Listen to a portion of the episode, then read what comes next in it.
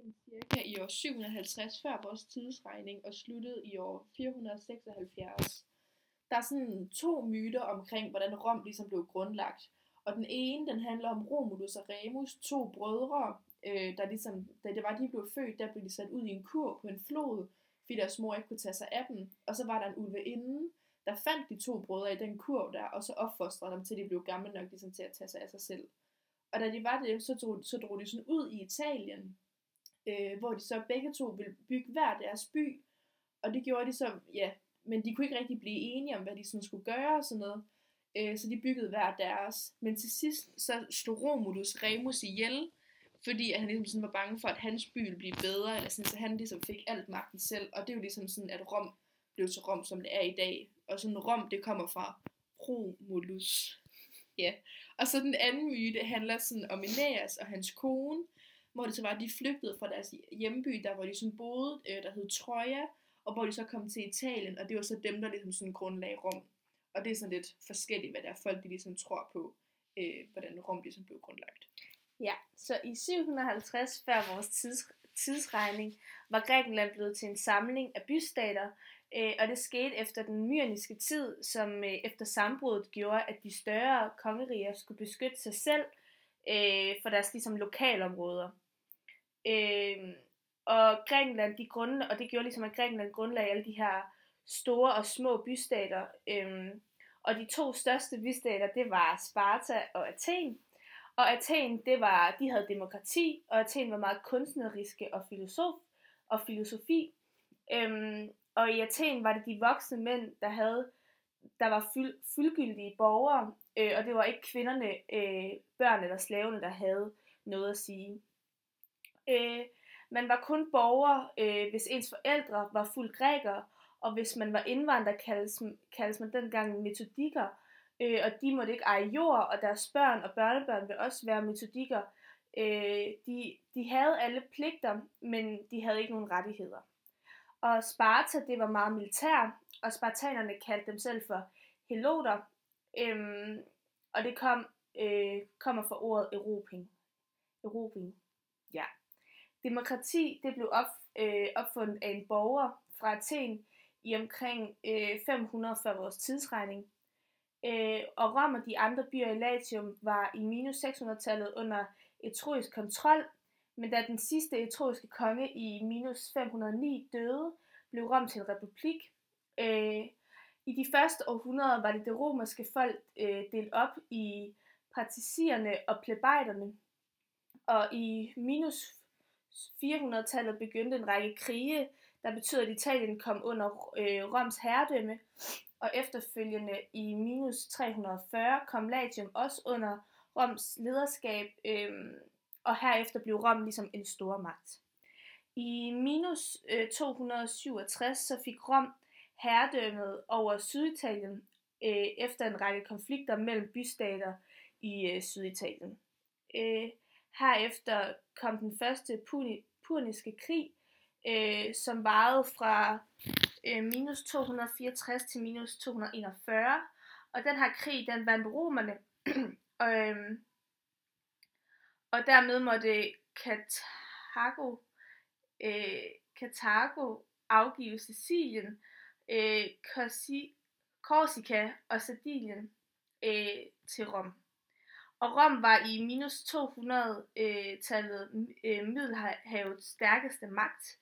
Og i minus, 6, øh, minus 168 så øh, besejrede romerne øh, den makedoniske øh, kej, øh, kejser, og øh, dermed blev Makedonien og øh, hele Grækenland og den vestlige del af Lilleasien blev også underlagt romersk styre øh, de efterfølgende årtier. Ja. Og nu går vi sådan videre sådan til republikken, som varede sådan fra minus 107 til 14. Rom var i næsten 100 år præget af konflikter og borgerkrige, men så da det var, at republikken det blev til enmandsstyre, øh, som blev kaldt Julius Caesar. I minus 60, der indgik de tre stærkeste politikere og herrefører i Rom en alliance, som de kaldte øh, triumviratet, triumviratet, tror jeg. Og de her tre mænd, øh, de var så stærke, at de sådan kunne styre hele staten, hvis de, når, når de sådan bare var enige om et eller andet, som de ligesom godt ville have indført. Og i minus 47 øh, og i minus 44, der udnævnte Cæsar som selv som diktator på livstid, efter at Crassus han døde, øh, og Pompeius ikke havde, at han ikke længere havde magten over Cæsar.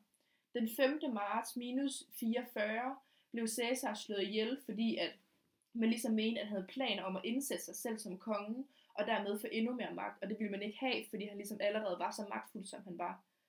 Og i år minus 31, der herskede Octavian over Rom, efter at hans adoptivfar Caesar, han døde, eller blev slået ihjel, og derefter fik han navnet Augustus, øh, den ophøjet, og Caesar ændrede navn øh, så til, og Caesar ændrede sådan navnet til kejser.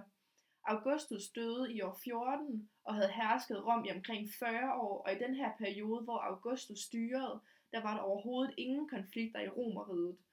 Og efter at det havde og efter det, der havde Rom været et enmandsstyre. Og efter det, der fik man en sådan, der fik man sådan noget, man kalder sådan et, et adoptiv kejsersystem. Og det var sådan fra øh, minus 96 til minus 193, nej, 193, øh, hvor sådan, at det var, øh, hvor den der sådan var hersker, øh, døde, og derefter sådan, så gik magten så videre sådan, til en anden, hvor, hvor, han, hvor han så ligesom sådan blev adopteret til sådan at være hersker. Og så de næste 100 år, øh, der, var der, øh, der var det romerske kejser, der var sådan højt kvalificerede mænd, som havde magten. Så i 1993 til... Hvad? 193. I 193 til 285, der havde man noget, som man kalder soldaterkejsernes periode, hvor det var hæren, der ligesom bestemte, hvem der sådan skulle være kejser, fordi man mente, at sådan, de var meget magtfulde og sådan noget, og sådan ligesom godt kunne styre et land. Og herefter gav sådan den romerske kejser i 212 alle indbyggerne øh, i, i imperiet romers statsborgerskab. ja, så i 2000, nej, 284, der blev Diocletian, han blev kejser.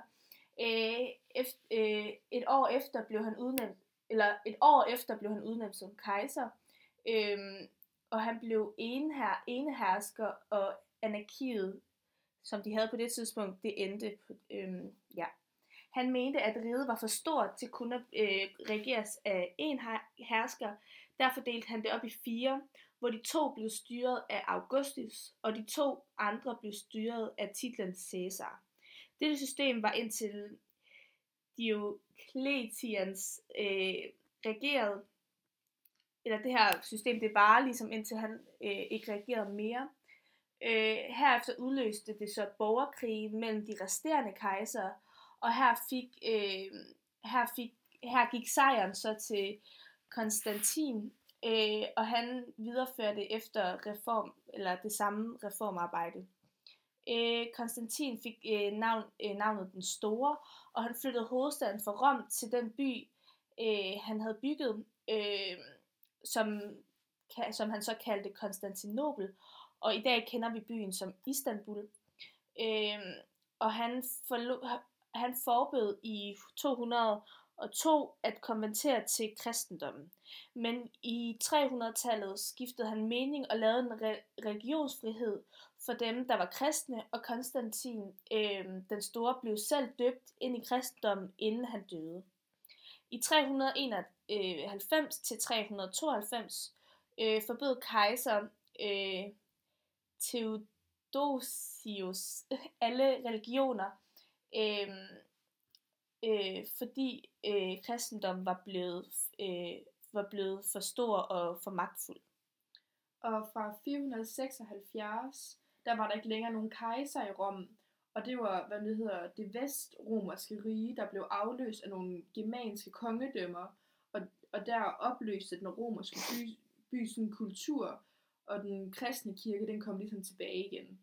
Men det østromerske rige overlevede den her folkevandring, og det var stadig i græsk kejserdømme, og det blev sådan opløst først i år 1400 eller 1453, og det som Konstantinopel havde været førhen, men det blev erobret af, tys, af tyrkerne, og det var så der, hvor man omdøbte Konstant, eller det var der, hvor tyrkerne omdøbte Konstantinopel øh, til Istanbul, og det er så det, som vi sådan, der er Istanbul i dag. Done.